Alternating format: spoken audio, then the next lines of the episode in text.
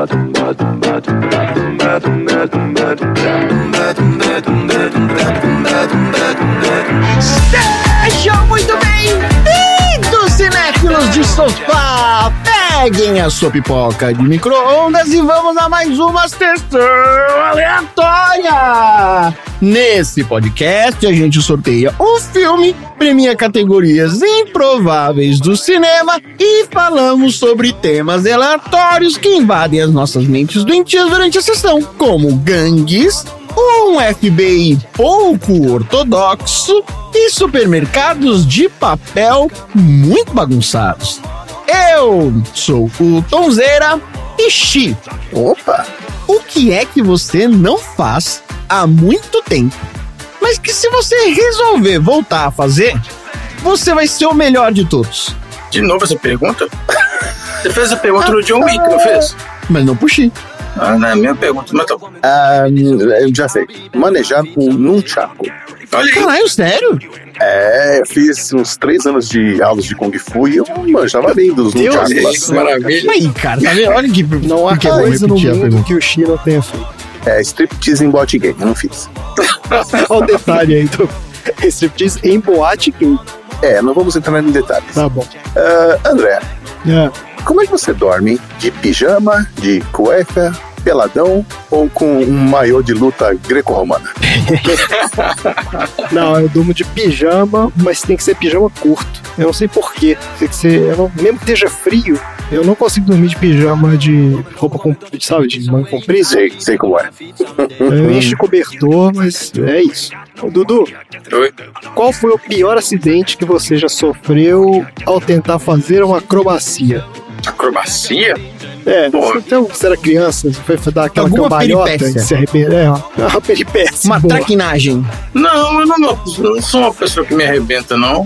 Nunca quebrou nada, você quebrou o braço uma vez. Nunca desceu a rua de carrinho de rolimã, levantou um tampão do dedo? Trabalhando, eu quebrei o braço. Jogando futebol, eu quebrei dois dedos já. Mas É não fácil. quebrei o braço, quebrei a mão. Mas não era acrobacia. Acrobacia não fosse acrobacia. Difícil essa. Tá bom. Não tem, não Você tem, não é uma não pessoa tem. acrobática, então. Ô, Tom, Diga.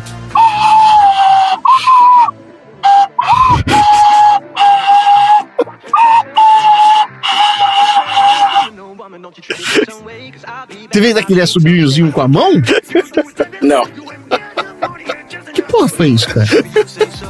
Segue o ponto, segue o barco aí. Só Aconteceu até agora. Então.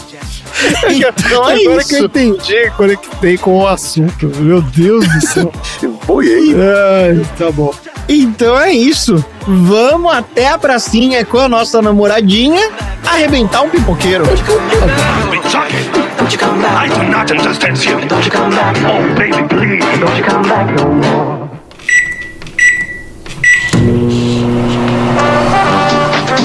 Diamantes e armas, sem impressões digitais nelas, uma maleta vazia e uma explosão que destruiu quase todas as provas. Estes caras são profissionais. Aposto que tiveram alguma coisa a ver com a. Sessão aleatória.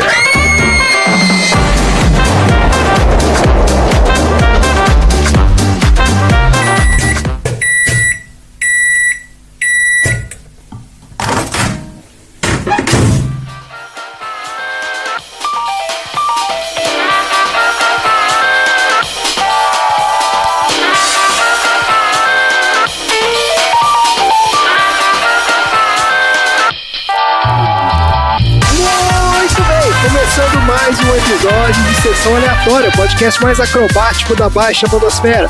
Esse é o podcast preferido dos lutadores de artes marciais que utilizam todo tipo de arma improvisada para enfrentar as gangues de Nova York. Porque aqui no Sessão Aleatória nós já falamos sobre artes marciais, como no episódio 110, de Tudo em Todo Lugar ao mesmo tempo, a gente conta a história do Aikido. Falamos sobre tudo que você sempre quis saber sobre armas improvisadas no episódio 106 do Cavaleiro das Trevas. E já falamos sobre as gangues de Nova York, as originais, as primeiras gangues de Nova York, no episódio 2 do filme Gangues de Nova York. Olha que criatividade aí. Tá tudo nos episódios anteriores de Sessão Aleatória. E como você já sabe, o Sessão Aleatória é um podcast que tem duas partes. Na primeira a gente fala sobre produção, bastidores e curiosidades do filme da semana, sorteado de uma lista. E na segunda parte a gente fala sobre assuntos aleatórios inspirados pelo filme. E aí qualquer ideia pode ser tema do episódio. Então, se você não viu o filme, ouviu e não gostou, não tem problema, você pode continuar ouvindo, porque o filme é só um aperitivo para o prato principal, que são os assuntos aleatórios. E eu vou começar aqui já dando um aviso para os nossos queridos ouvintes, principalmente para o Army da Marina, né, que é o fã-clube dela aí, ó, tá organizado. Pessoal que escuta o podcast só por causa da Marina, ela vai dar um tempo aqui do podcast, vai estar fora dos próximos episódios, porque começou hoje o Marina World Tour 2023. É a turnê mundial dela aí, ó. Vai viajar o mundo para encontrar os fãs. É, é uma rotina intensa aqui, ó. Viagens, apresentações em estádios lotados, meet and greet, coletivas de imprensa, tem tudo aqui, ó, a agenda dela. Então ela não vai estar conosco aí nos próximos episódios, mas não se desesperem, porque em breve ela voltará.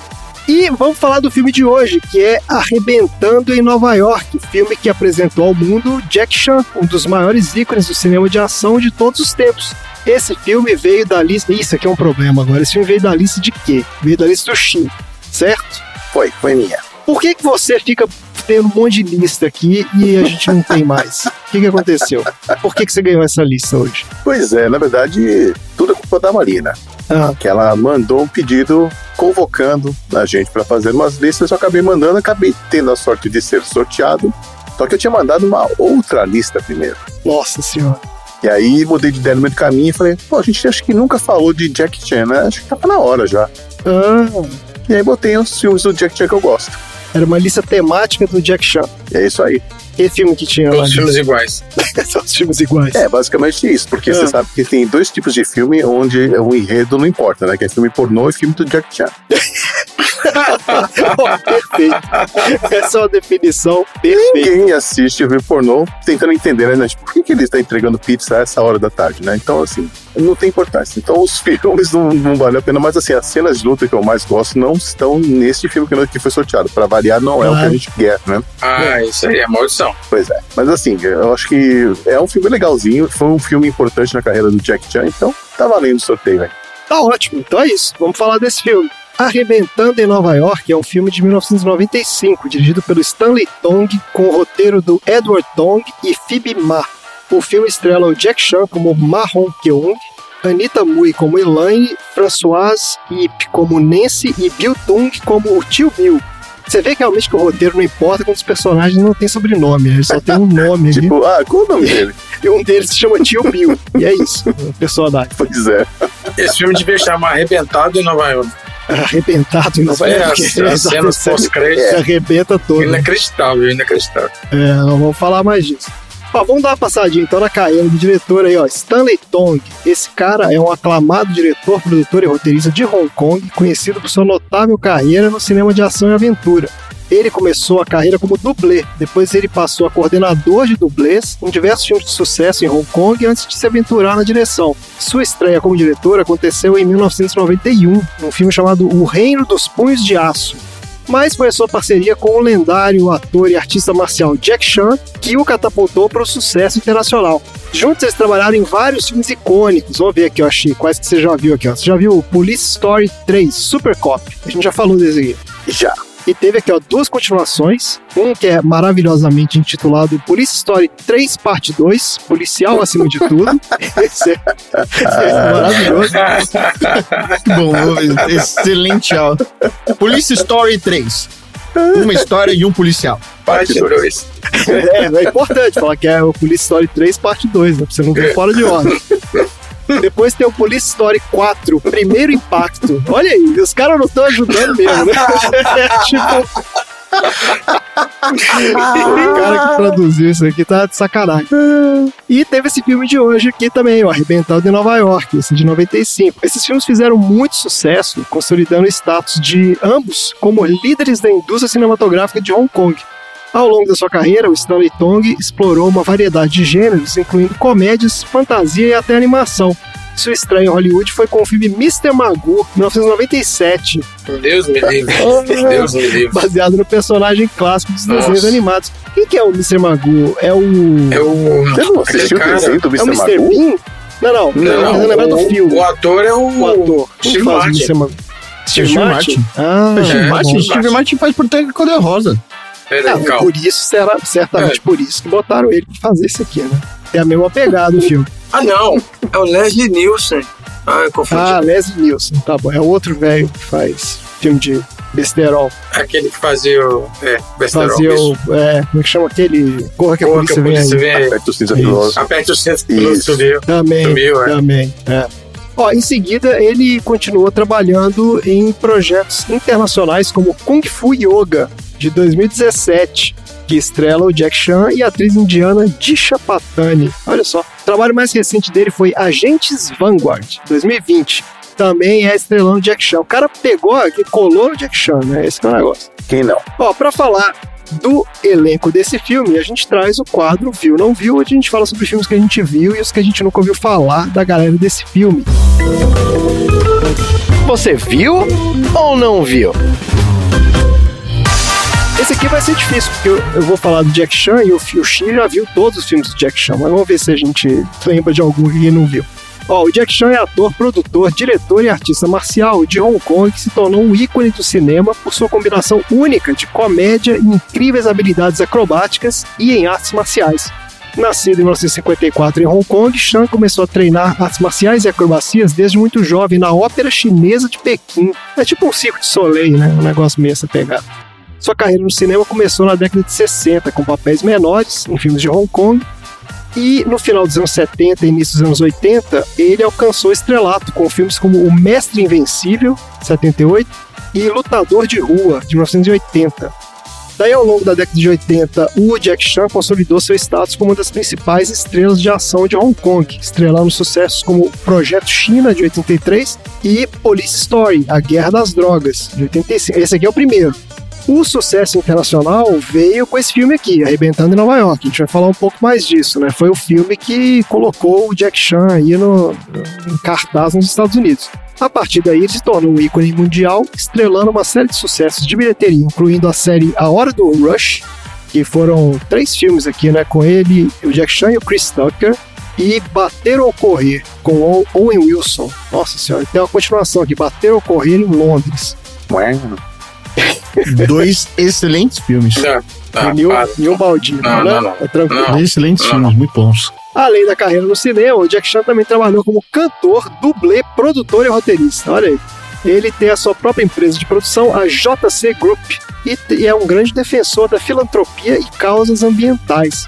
Vou lembrar de alguns outros filmes do Jack Chan aqui, ó. Tem aquele O Terno de 2 bilhões de dólares, que é de 2002 esse filme. hum, é esse é, esse é ruimzinho. É Eu não vi, não. É ruim, não né? consigo, não consegui ver. Jennifer. Esqueci de quem faz a parceira. É, eu sei quem você tá tentando lembrar. E você não vai lembrar porque é aquelas meninas que faziam um seriado dos anos 90 Ah. e sumiu depois. Jennifer Love Hewitt. Isso, ela fazia aquele. Não é o Party of Five? Party of Five. É isso aí. Ele tá também no Volta ao Mundo em 80 Dias, uma aposta muito louca. Não é pro subtítulo, é o muito bom. subtítulo, né? É a refilmagem, né? Óbvio. Esse filme é um Uhum. clássico dos anos Sim, 60, 70, né? E aqui Eu acho que é participou da, da refilmagem. E ele tá na refilmagem do Karate Kid, 2010. Que é, né? Muita gente gosta muito desse filme aí. Eu não vi, não. mas- Acho que esse é o único filme do Jack Chan que eu não assisti. Você não viu o Karate Kid? não do quis ver. Não. filho do é- Smith? Não, não, não dá. Não dá. Porque Não o, dá, não, não dá. o Xi tem aquela questão da nostalgia com o outro e não vai querer ver isso. Exato. Ah, mas é, olha, eu sem ter visto esse filme, eu vou te falar que ele deve ser muito melhor que aquele outro lá, viu? Porque o Karate Kid o original é de Eu vi no doer. cinema, então, eu vi no cinema esse, esse refilmagem. Ah. O problema é o golpe final. O golpe final do menino é. é- Ah, não é aquele golpe da garça? não, é um. Como assim? Não, eles fazem- é, é, é, tipo assim, é impossível fazer pela física, entendeu? Ele foi feito com cabo de suspensão, tá? Um inferno. É porque eles tinham que inventar um golpe ali, né? E pra eles tinham que fazer um negócio diferente, e aí É. penduraram o menino, fizeram ele dar o cambalhota pra frente e chutar. o- É, é ridículo. Mas o Jack Chan de Mestre Miyagi ficou legal, né? Ficou. Tira menos casaco, assim, eu põe vi o casaco. trailer. Tira casaco, É. põe casaco. O que que foi, Chico? Não, não consigo. Não consigo. Não Tô, consegue. tô, tô agonizando aqui. Não consegue. Tá bom. Chico. Então, olha só, o Jack Chan chegou a participar de algumas produções com o Bruce Lee na década de 70, sabiam disso? Olha aí. Uhum.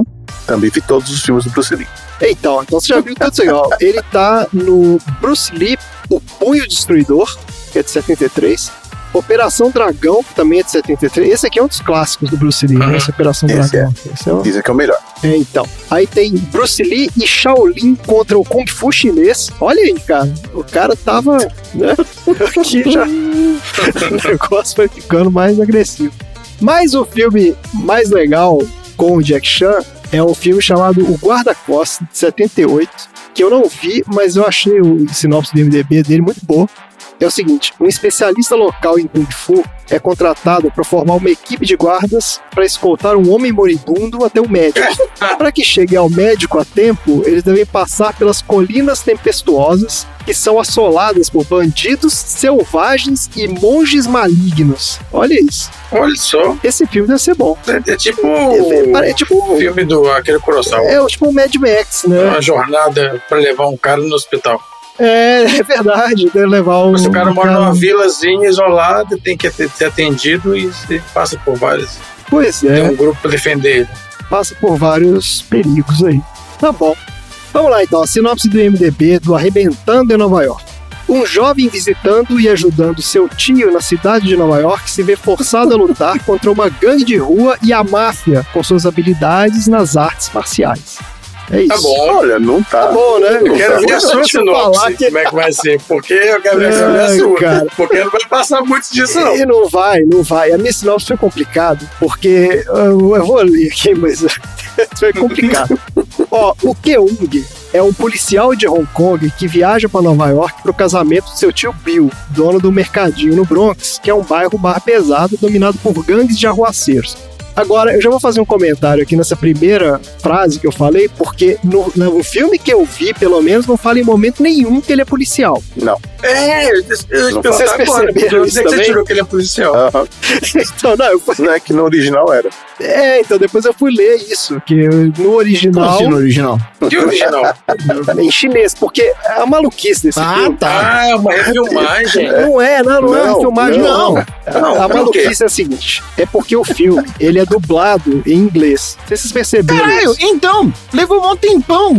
Pra isso, eu falei, tipo, eu voltei o filme várias vezes. Eu falei, caralho, o Tá áudio pau aqui no áudio, né? tá completamente Totalmente desincronizado. sincronizado. Eu parei várias vezes, porque eu tenho Várias vezes, eu falei, eu meu Deus, o que que tá acontecendo? com isso. Eu não consigo ver filme sincronizado. Eu desliguei, dei reboot, eu desliguei a chave geral do apartamento, liguei de novo. Quase que eu liguei lá no, no prédio isso. Não é possível, cara. Nada é sincronizado. Até, até o cachorro é dublado ne- nessa, nessa hora. Tudo é dublado. Aí nessa porcaria dessa dublagem, os caras esqueceram de dublar a frase que fala que ele é policial. Entendeu? Não tem isso. Em lugar nenhum. Ele é um cara que cabia, não aparece lá. cabia. Ele é um cara que apareceu do nada, né? É, tipo, é cara que- isso. então, exatamente. Ele é o cara que aparece do nada pro casamento do tio Não, ele aparece no carro do tio já. Pluf. E beleza. É, ô, não tem E policial. aí ele fala, ah, e aí, tio, como é que é esse lance aí? Tem uma hora no filme que ele fala que é policial, mas ele fala assim, ah, polícia, não sei o que, mas achei é pra assustar os caras, né? É, É, não, é aquela hora que ele finge que tá com o distintivo na mão, né? Isso. Mas não isso. parece que ele tá, que ele é de verdade. Parece que ele tá só querendo despistar a galera ali. o mais louco é que cada um falou na língua nativa. Então, Nossa. tinha pessoa falando chinês, tinha pessoa falando inglês, tinha pessoa falando francês, tinha pessoa falando um monte de língua. E depois, como ia dublar tudo no estúdio, dane-se, É, né? fala, faz e fala aí, né? Fala Só você que aí, é, uma frase em chinês e uma frase em inglês não tem o mesmo comprimento, né? Então, falar, ih, vai ter que cortar. É. Às vezes eu já fiz esse trabalho, me estavam perguntando o que eu não tinha feito ainda. Eu já trabalhei também supervisionando dublagem. Cara, isso você já contou. Você, você falou é, no. Qualquer no episódio do. E Loucos, acho. Então, acontece Isso. muito, filme. O cara abre a boca uma vez, você fala, pô, não vai rolar, entendeu? É, Então, Exato. essa história do policial co- aconteceu isso. Deve, não cabia, né? Na frase, provavelmente, os caras tiveram que cortar. Bom, deixa eu voltar pro, pra sinopse aqui, porque não acabou, não. Isso aqui é só o início. Aí, logo após o casamento, o tio Bill vende o mercadinho pra Elaine, que também é uma pessoa aleatória também, né? Elaine apareceu ali do, do mesmo jeito que nada. E ela pede ajuda ao Kyung pra organizar as coisas lá no mercadinho. O Kyung aceita. Também não fica claro por quê. Ele aceita, mas tudo bem. Ele vai lá e logo depois ele se envolve em problemas com uma gangue local que tá lá assediando né, o mercadinho lá, liderado pelo Tony. Daí, enquanto tenta proteger a Elaine e o mercadinho lá da gangue, o Keung acidentalmente se depara com uma operação criminosa envolvendo contrabandistas de diamante que colocam em risco sua vizinha Nancy, membro da gangue do Tony, e o seu irmão Danny, um garotinho com quem o Keung fez amizade. Daí o Ken precisa usar todas as suas habilidades para enfrentar os criminosos e salvar os seus amigos. E é isso o filme. É isso. É isso aí. É isso aí. Então vamos lá, X. Você que é o cara que trouxe esse filme maravilhoso aqui pra gente. Conta aí. O que, que você achou do Arrebentando? Não, você já falou que não gostou do roteiro. Você gosta das cenas de luta. Não, não, na verdade, sim. Se você me perguntar dos filmes do Jack Chan, o que que acontece, qual é a história, eu acho que eu não vou saber da história. Eu vou saber, tipo, e aquela cena da escada, aquele luta com a escada? Ah, isso é daquele filme. pode crer, Entendeu? é isso mesmo. Por quê? Porque eu lembro das lutas, lembro das coreografias e lembro da, dos extras no final, mostrando dos acidentes, né? Então, assim, é, é basicamente isso que, que me vem à cabeça quando eu vejo os filmes do Jack Chan ou penso neles, né?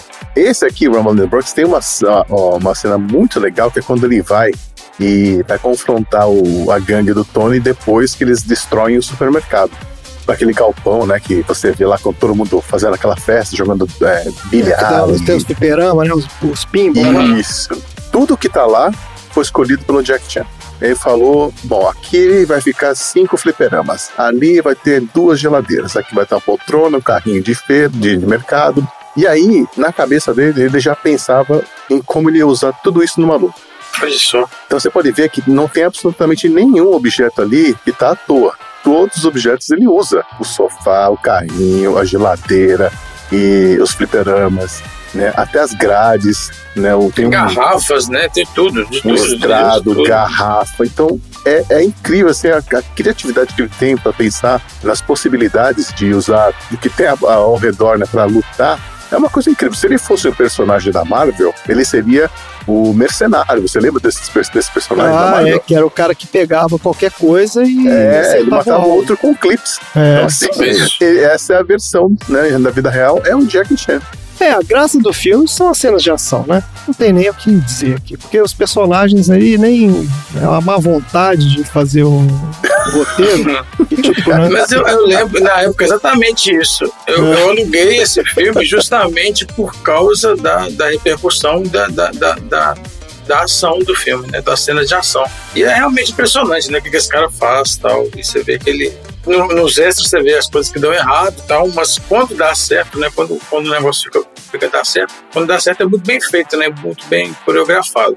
É isso que chama atenção no filme, e aí é isso que projetou ele, né, também pra, Foi isso mesmo. Foi o lance de usar o cenário, né, como parte da como parte da narrativa, né, da cena ali, né? Então, assim, o cenário não tá ali só porque a cena se passa ali, né? O que você falou, Ixi, o cara, pô, prepara tudo ali, o ambiente é parte da ação. Isso foi uma coisa inovadora para os filmes ocidentais. Ah, mais ou menos, né? Você tinha lá o, o Didi já jogava, sei lá, cadeira do, quebrava a cadeira do bar na costa, nas costas do Ah, cara. Mas, é, né, mas, é- Mas era aquela sei. coisa bem pastelão mesmo, né? Do humor. É É, igual aquele- aqueles caras, Bud, não é que era o Bud Spencer, eles faziam isso também. Bud Spencer aquele outro cara lá faziam E isso. sempre eu tinha aquela cena de quebrar a É, garrafa na cabeça do cara, É. joga a cadeira de papelão lá em Mas cima do ele outro. deu uma outra roupagem Deu pra uma essa- outra pra roupa. essa. É, exatamente. É muito mais criativo. É que o, o, o Jack Chan é da, da escola do Buster Keaton e é, Charlie Chaplin também, né? No sentido de ele querer controlar tudo e ele querer fazer todas as cenas.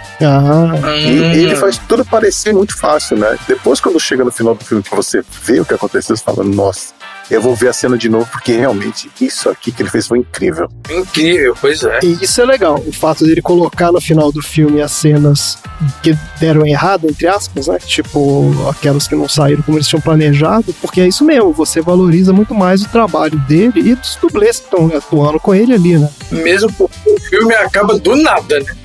Do, nada, É o do pior nada. final de filme Não, dos Eita, dois. O cara não se deu trabalho de Congela a escrever. cena. É, o cara não se deu trabalho de botar um É. fade out assim no final, tipo, Não tem, vai não, sumindo não a cena. Nada. Não, o cara corta ali mesmo, acabou. É, corta e vamos botar o extra aqui pronto. É muito Cara, engraçado. Inacreditável. Mas pensa no que ele teria que mostrar no final. Ele teria que mostrar o Robert Kraft parando, né? O cara sendo preso, pelado, pagando um bumbum ali, um, um popote. Tinha que mostrar. ai, por que que, por que que, afinal de contas, o Tony, tava todo mundo. Não deu pra entender aqui. Por que tava todo mundo no Robert Kraft lá? Tipo, Não, ele deu carona. Os caras falaram assim: ah, vocês não querem uma carona? Eles falaram: É. queremos. Eles foram lá, velho. Tipo, eu vou te dar uma carona aqui enquanto eu, Eu, eu sentido. prendo esse traficante internacional de diamantes aqui, entendeu? Vocês É. podem ficar aqui no Hovercraft. Eu acho que minha, minha, minha, opinião é que eu acho que o cara falou assim: meu, chega, não aguento mais disso, mas acaba aqui. Tá bom, né? Tu vê, Tá che- bom, chega. Puta, tô cansadaço de filmar isso. E você, Tom, já tinha visto aí o Arrebentando em Nova York? Já, né? Já? Quem viu um, viu todos os outros. Conceitualmente já tinha visto, né? Tipo, É igual assistir um filme do, do Renato Aragão. Exatamente É. como assistiu. Tem Não, não, ele. não, eu vou é. discordar, porque assim, o, o Didi, ele tem umas piadas recorrentes que são sempre iguais. Entendeu? A coisa do Piscite, não sei o quê. O Jack Chan ele inova pelo menos uma cena, sempre vai ter alguma coisa diferente. Então, a cada filme tem uma luta que você fala: Meu Deus, o cara vai lutar com uma escada? O cara, como é que ele vai pular no meio da, do, lá de cima e parar ali embaixo? Sabe? Tem umas coisas que ele faz que ele sempre tá se, né, se desafiando. Não, tudo bem. Até, mas a trama é exatamente a mesma. A trama é a mesma. É tipo. A, a trama é exatamente a mesma. É um é um cara meio, meio trapalhão, mas ele é altamente preciso nas coisas que ele faz, mas ele é Sim. meio desengonçado. É, E aí, do nada, uma menina aparece e se apaixona Sim. por ele e vice-versa, mas ele também é desengonçado pra conseguir chegar na menina. E aí tem uma outra trama gigantesca de uma corporação que ninguém sabe o que, quem é e por que é, e tá É. querendo matar todo mundo. E eles são muito mais brutais do que a primeira ameaça que aparece. Pô, cara, aquela, Sim. aquela galera ali é brutal mesmo. Aquela Eles botaram a cabeça do cara no. Não, colocou o cara inteiro. O que, que era aquilo? No moedor. No moedor, triturador. é, É, o o cara triturador inteiro. de, de pedra ali, né? o no moedor saco. espirra no cara. Meu Deus, cara. Isso. E aí o outro cara e aí eles pegam, ele. colocam no saco e faz o cara ir voltar. Entrega, ele faz o cara voltar. Eu vou te falar que foi, da, foi nível The. Boys o negócio ali, tipo, de Foi, foi brutalidade, foi, cara. foi mesmo. Nossa, Só que antes disso o cara precisa tomar um banho, porque o cara veio normal. O filme não tem meio termo, mas você reparou? Tipo, ou os caras são muito ruins ou não. São muito bonzinhos, não tem meio termo. Né? Tipo aquela cena com as garrafas que eles encurralam ele no beco ali. aquela hora ali é muito doido, porque Tudo doido. Como o é cara tá com cara. a arma apontada pra ele, vai matar ele. Daí o cara da E- gangue e a fala assim: se não, não, não, não, não vai matar, não. Vamos jogar garrafa nele. E tipo, Mas aqui, como Que que você bate numa garrafa com pedaço de pau e não quebra ela no primeiro instante? a garrafa era ela se feia, é, arremessa- arremessada. é, exatamente. Porque o taco Não. do cara tá enrolado no tecido. Exato, que faz todo Ah, isso é verdade, agora que eu lembrei. Eles lembrei. tiveram, esse cuidado de É amarrar o tecido ali. Primeiro eu achei que eles iam acender e querer tocar fogo no Jack Chan. Eu também achei. Mas é verdade, lembrei agora desse detalhe. E é isso. Eu achei o filme excelente. A gente, acho que a gente nunca teve o, o filme de porradaria na mão seca. Porra? É porque teve o filme do John Wick, que inclusive é um herdeiro desse filme aqui. Aquele filme do John Wick, você pode fazer uma genealogia dele, vai voltar nesse filme aqui. Porque É. é isso aqui que começou, né? É. Ele tem bem essa pegada de Hong Kong, só que, obviamente, que uma, é muito mais bem feito. Só que realmente não é porradaria, né? O John Wick é aquela coisa do. É tiroteio. É, exatamente, que eles chamam de Gunfu, que é o cara mexer a arma como se fosse uma luta corpo a corpo, né? Mas ele usa a pistola, né? Isso. A gente nunca teve um de porradaria de mão Esse na é mão livre. Que é de pancadaria mesmo. É, Uhum. é. Teve o Gangue de Nova York também, que tinha os caras lá no porradeiro, mas era o Leonardo DiCaprio, né? É, mas os gangues da Nova York eles usavam armas, né? Ah, eles usavam foice, né? Umas armas improvisadas. É, galera, é. É, as, as lutas realmente são muito criativas. E o filme é tão ruim, a história, que você realmente fica esperando. Vamos ter a próxima cena de luta logo, né? É. Porque, pelo amor exatamente, acontece isso. Ele sai de um lugar, assim, como é que é? Ele tá num lugar, aí ele sai. Do nada os caras aparecem com a moto e a correr atrás dele na- no, centro da cidade lá. É, você fala, ó, que bom, finalmente né, alguém vai correr atrás dele, vai no fazer alguma coisa. Do nada, em segundos. Né? Uma hora ele tá andando com aquela bicicletinha ridícula de dois lugares tomando sorvete, no outro ele tá pulando de um prédio para dentro da janela do outro. É, Ah, Exato. difícil, você já tem, vocês têm noção da dificuldade de fazer esse pulo? ah, não, aquilo, aquilo foi uma loucura. Mas foi ele que fez mesmo. Foi, foi ele que É um fez. negócio absurdo. Tem até nas cenas finais. É, a gente vai, eu eu vou comentar um pouco disso aqui na hora que falar dos bastidores, mas ele é, ele fez todas as cenas de, de dublê de- dele, né? Ele fez o dublê dele mesmo, todas as cenas. É a pegada do cara aí. Ah, Ei, Helena, obrigado por ter. Ju, parabéns. Eu tenho boas notícias pro senhor. Ah, é mesmo? Sim, Kyung vai ajudar. Verdade? Sim, vai ficar comigo essa semana. Que bom, Kyung. Então está disposto a ajudar? Sim, vou estar em boas mãos. Eu disse que ele cuidaria bem de você. Kyung é o melhor. Com ele te ajudando, eu poderei aproveitar a minha lua de mel. Ande logo, Bill. Todos estão esperando. Vamos. Boa sorte, senhorita Helena. Kyung, obrigado De por nada. ficar. Com licença. Até mais. Bom, acho que eu já sei o que fazer na semana que vem. Abriremos às seis e meia. Nós temos muito trabalho.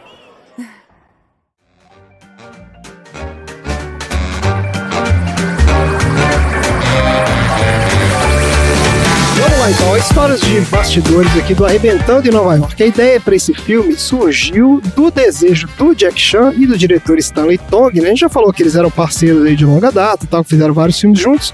Eles queriam fazer um filme que pudesse ser bem sucedido tanto no mercado asiático como no mercado americano. Nessa época, eles eram já grandes estrelas do mercado de. Quer dizer, dos filmes de ação de Hong Kong, né? Mas eles não eram conhecidos fora de lá. Então, como eles tinham esse desejo de fazer um filme que tivesse um apelo no Ocidente, eles se juntaram né, e falaram: bom, vamos, vamos conversar aqui com os produtores aqui que a gente conhece. Foram atrás de uma galera chamada Golden Harvest, que era uma das maiores produtoras de filmes de Hong Kong. E venderam a ideia para esses caras. Falaram, pô, vamos fazer um filme e tal, mas vai ser para o mercado americano. Essa que era a pegada do, do negócio. Essa produtora lá, esse Golden Harvest, os caras gostaram da ideia, deram sinal verde e tal. Falaram, bom, beleza, vai lá, pode fazer o filme. Não tinha roteiro, tinha porra nenhuma, continuou sem ter, como a gente viu aí no final. Mas o Stanley Tong começou a trabalhar com a equipe dele lá, no conceito do filme. O roteiro, inclusive, foi escrito aqui pelo Edward Tang e a Phoebe Ma, que são veteranos dos filmes de Hong Kong, esses caras aqui. E parece que eles fizeram né, vários ah, roteiros desse tipo de filme. Mas o diretor, o Tong, foi que contribuiu com as ideias para cenas de ação e sequências de luta. Embora o filme esteja ambientado no Bronx, a maior parte das filmagens ocorreu em Vancouver, no Canadá, devido a restrições orçamentárias e logísticas, exatamente. Porque além de ter completa infraestrutura cinematográfica, né, eles tinham profissionais experientes, facilidade de acesso a equipamento, etc. A cidade também oferecia custo muito mais baixo do que Nova York e generosos incentivos fiscais para atrair produções de menor orçamento. Então a galera, pô, vamos fazer Nova York aqui. Aí foi um tal de pichar muro, tem uma confusão lá que eles tinham que fazer a, a pichação de dia e limpar de noite. É muito engraçado. Mas tem uma cena que aparece as montanhas nevadas lá no fundo. Tem Eles isso, falam, "Pô, cara. É York." uma, é uma esculhambação. Ah, não, eu não vi essa cena. Eu não vi isso, Tem, não. Vou tem. ter que procurar. Inclusive, tem, diz que no- nos bastidores lá eles conversaram sobre isso. E o, o Jack Chan falou assim: ah, cara, esquece isso. Tipo, ninguém vai prestar atenção nessa montanha, entendeu? Tipo, os caras vão ver a cena de luta e foda-se. Caralho, velho. Vou procurar.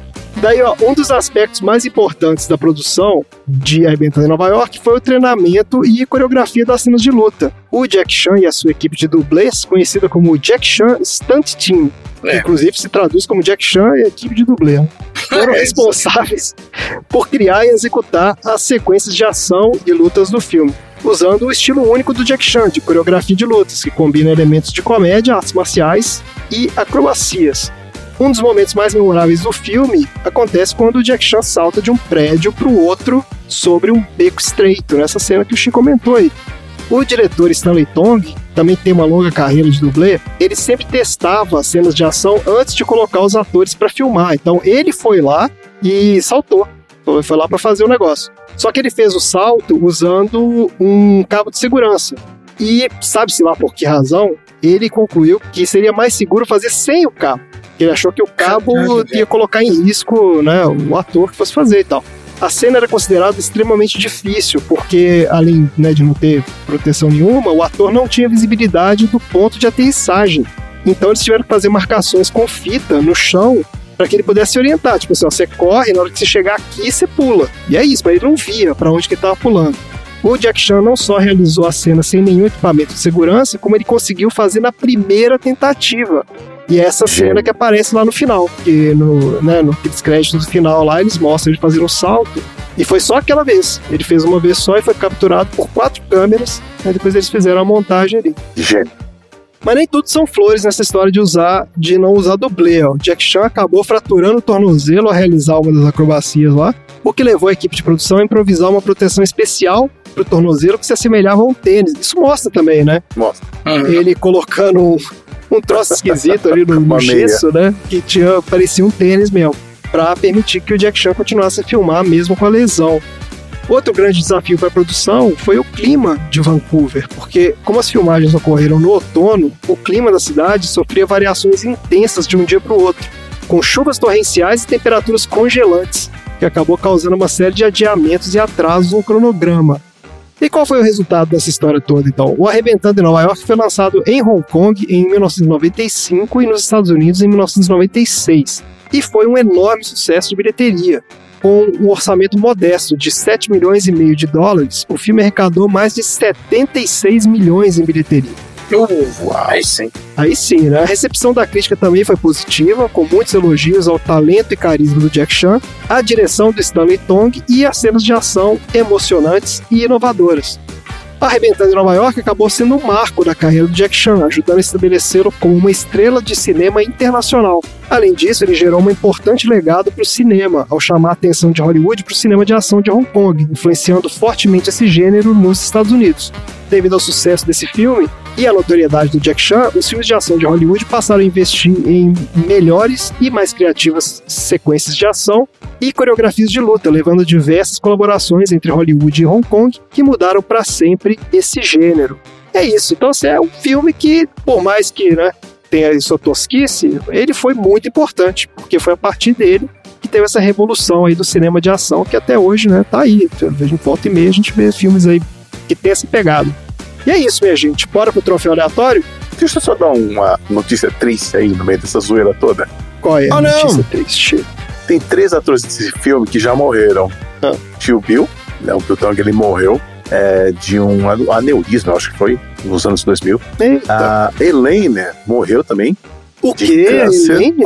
É, Caramba, ela é morreu, jovem. a Anitta Mui, morreu super jovem. Ah, E o Tony também morreu, porque ele morreu durante uma filmagem de uma série de. é, uma versão para aquele filme O Corvo. sei. Aliás, cara, como Ah, não é possível, peraí. pra fazer o Não, Corvo? mas não aquele que morreu, o Brandon Lee. É o mesmo do Não, Brandon outra Lee? versão. Não, né? não, não é o mesmo. O Brandon Lee morreu num filme, né? Era uma série pra TV. Ele morreu durante uma explosão num barco que aconteceu.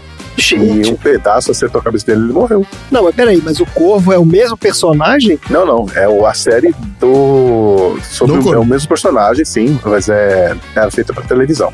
Em Caramba, 98, cara, acho que foi logo, logo depois desse filme. Porra, velho. Complicado. Aí quando eu vi, falei, cara, triste isso, né? Mas enfim. É, porque não é um, a vida, né? é, não é um filme antigo, assim, ao ponto de, né, dos caras... Uhum. Você pensar que alguém do elenco ali já morreu, mas... Quer dizer, circunstâncias aí muito Sim. específicas mesmo, né? Beleza, gente, mas é isso. Bora então pro troféu aleatório? Bora.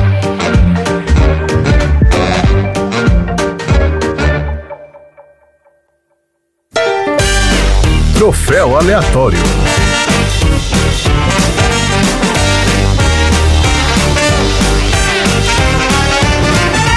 Vamos lá então, troféu aleatório. Xi, lembra pro nosso ouvinte o que significa ganhar um troféu aleatório. Um troféu aleatório é você, de repente, achar uma almofada velha debaixo do seu sofá e descobrir que tem ali milhões de dólares em diamantes. Caraca, isso.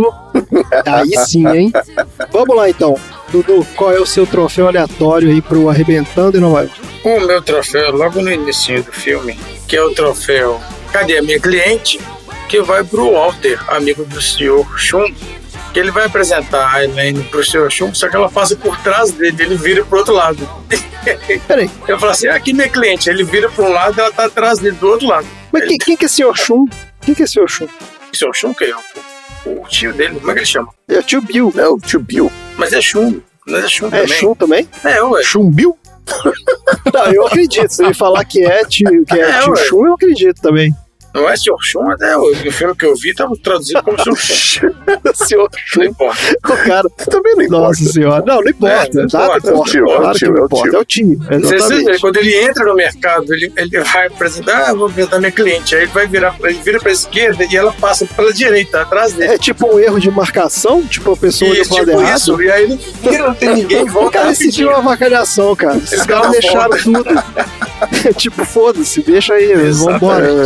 O cara deixou montanha em Nova York, cara. Tem uma outra parte engraçada desse filme, não sei se vocês aí, eu vou ficar meio babaca aqui, mas conhecem a geografia de Nova York, mas assim, ele chega do aeroporto lá, do John Kennedy, ainda mostra, né, o John F. Kennedy lá, que é o aeroporto internacional. Aí passa um, um pouco, ele tá com o tio dele em Manhattan.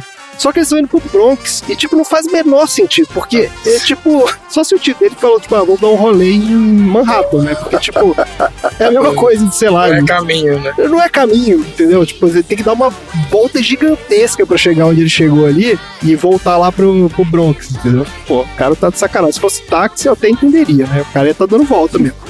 Vamos lá, então, Oxi, qual é o seu troféu aleatório aí? O meu troféu é o troféu braço de crossfiteiro que vai pro menininho, Danny, que consegue jogar uma chave inglesa gigante pro Jack Chan a 3 metros de distância sentado. Caraca. Essa hora é muito memorável, cara. hora- Essa hora é muito. Ele começa a jogar coisa. Ele começa a jogar coisa no cara pra bater. E ele começa a jogar, ele começa a jogar, ele começa a jogar e fala, obrigado pela chave inglesa. Ele fala, ok.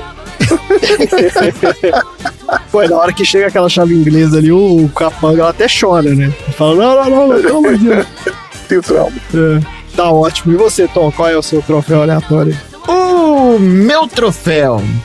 Temos que pegar, vai pro pijamon do Jack Chan. Aquele pijaminha dele, cara, eu também achei incrível. Eu nunca vi aquele pijama na minha vida. É um body, né? É um, é um chama body aqui. É um body masculino aquilo lá. body masculino. É uma roupa de bebê gigante, é isso que é, na verdade.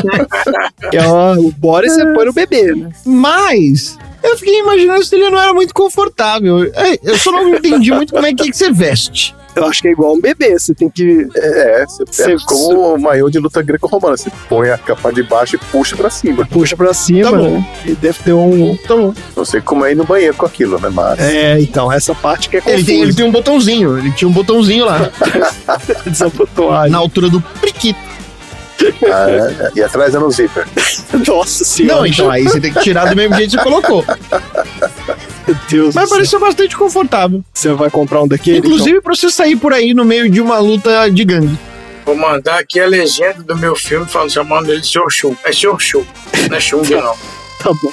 Esse, essa roupinha dele lembra muito mesmo aqueles maiozinhos de luta greco-romana. Aquela Sim. pegada, só que de algodão, mais confortável.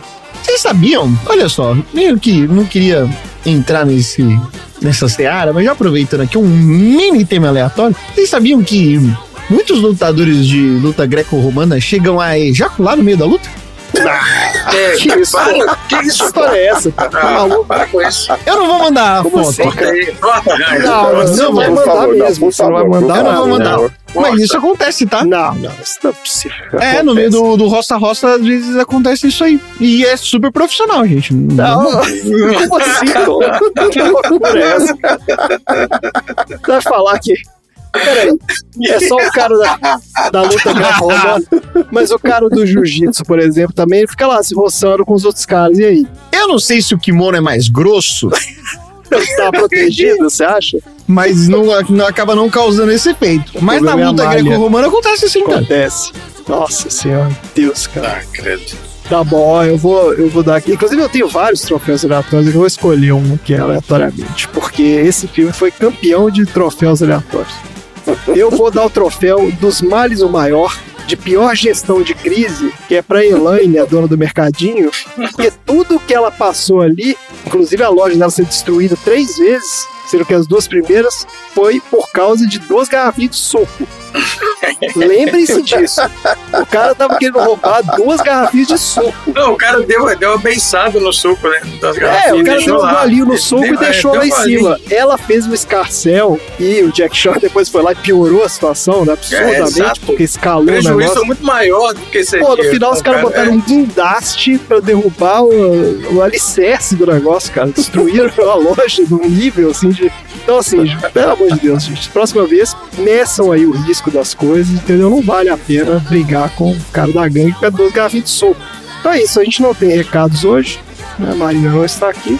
Então, vamos para os assuntos aleatórios.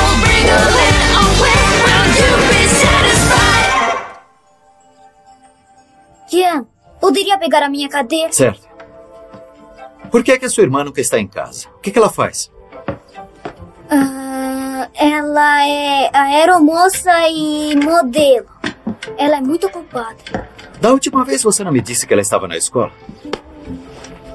Ah, ela acabou de se formar, ela tem vários empregos. Bom, isso significa que ela ama você. Seja bom pra ela.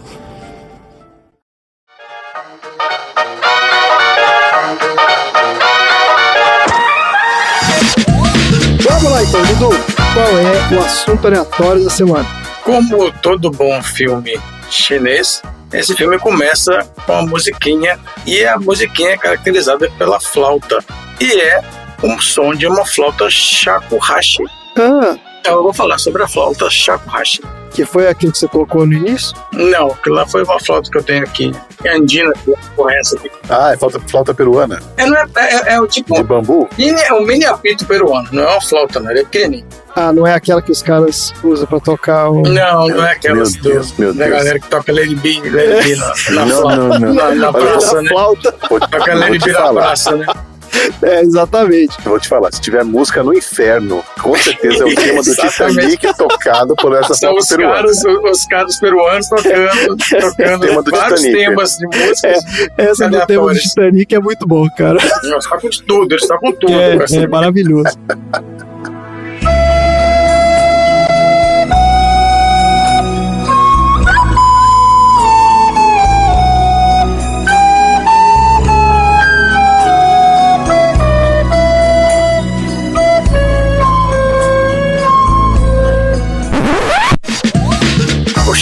Shakuhachi é uma flauta tradicional japonesa tocada verticalmente, assim como a flauta doce ou a quena, e ela tem uma embocadura livre. O modelo tradicional é fabricado com bambu madaki e possui cinco furos para os dedos e sete nós em seu corpo. O comprimento padrão é de 54 centímetros. E aí eu peguei um artigo que ele chama assim, Shakuhachi, de arma de combate e ferramenta religiosa a instrumento musical. Um artigo de 2010 do Rafael Hiroshi Fushigami e do Eduardo Augusto Ostergren, né, que são pesquisadores da Unicamp. Olha. Eles fizeram um levantamento histórico do shakuhachi. Claro que eu vou sintetizar, porque o artigo é enorme e eu não conta várias coisas. Mas, basicamente, a história e as características do shakuhachi, na forma que atingiu no Japão, possui uma conexão mais estreita com instrumentos vindos da China. Mas, no entanto, o rastreamento das origens dessa flauta nos leva a um passado mais distante. Então, olha só, de novo, como sempre, no Antigo Egito, Tá. havia uma espécie de flauta chamada sebi, feita com haste de cana. E aí a hipótese é que esse instrumento se propagou até a Península Árabe, onde ganhou o nome de Nai. Depois, durante a expedição do Alexandre o Grande, chegou até a Ásia Central e Índia Ocidental. E aí na Índia, esse instrumento foi tocado amplamente por budistas e juntamente com o budismo encontrou o caminho que o levou até a China. E durante todo esse trajeto ele passou por mudanças estruturais quanto ao seu tamanho, forma e número de orifícios no seu corpo. Estou falando da flauta, hein? Tá, tá bom. O nome shakuhachi foi usado para referir a forma que esse instrumento adquiriu para se adaptar à afinação e padrão da escala utilizada na China. Por volta do final do século VII, a música de corte gagaku foi importada da China durante a dinastia Tang para o Japão, onde ela foi propagada. Entre os instrumentos que faziam parte do conjunto gagaku constavam o koto, que é a cítara, a biwa, que é o alaúde, o ryutek, que é a flauta transversal, o hishiriki, que é um instrumento de sopro e palhetas duplas, o sho, que é um órgão de sopro de bambu, o shakuhachi e instrumentos de percussão. Ah, então esse Gagaku é tipo. Era uma banda. Era uma. É um tipo de É, música, é, um é, tipo de. de- é uma- é tipo, Mas ele tem é, uma formação de uma orquestra isso, ali. Tem a Você tem que ter esses formação, isso. É, um, é, um- fazer. é, uma música de corte. Agora você falou, agora eu falei que é uma música de corte. O Shakuhachi Gagaku começou a entrar lentamente em desuso na China, depois que ele foi introduzido no Japão. E a partir do século X, o instrumento chamado Shakuhachi só era encontrado nas terras japonesas. E aí no templo Todaji, localizado em Nara, onde se encontra o Daibutsu, que é a maior estátua de Buda do Japão, foram preservados oito exemplares de shakuhachi, que ficaram abrigados no Shozon, que é um grande repositório construído por volta de 756. E essas flautas têm seis orifícios e três nós no bambu. Embora alguns exemplares tenham sido feitos de jade, marfim ou pedra, mas imitando o formato dos, e os nós de bambu. E embora esses exemplares tenham sobrevivido, assim como alguns documentos né, e crônicas do século 8 e 9 que citam essas flautas, não existem manuscritos sobre a sua técnica de execução e por isso não se sabe como que esses instrumentos eram tocados. Caraca, olha aí. Isso é interessante, hein? Como não deixaram nada escrito, né? Não, não tem registro de nada. Como é que Sabe toca? como é que toca? toca. Ah, é. peraí, pô, mas se você botar um cara que. Não é possível, um flautista não vai Tá, saber Os tocar caras isso. pesquisaram aqui. É, engraçado. E aí, no início do século XVII, o governo militar Tokugawa consolidou seu poder sobre a maior parte do país, né, após derrotar os clãs de lords.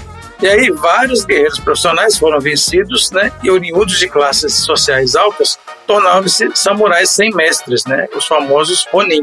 Eles perderam seu propósito de vida. Consequentemente, esses Ronin buscaram outro caminho a seguir, sendo que alguns partiram para a criminalidade, né, atuando como ladrões, e outros encontraram apelo na vida religiosa, como monges. Nesse período era crescente o, número de monges Komuso, que é o nome de inspiração zen, que significa sacerdote do vazio.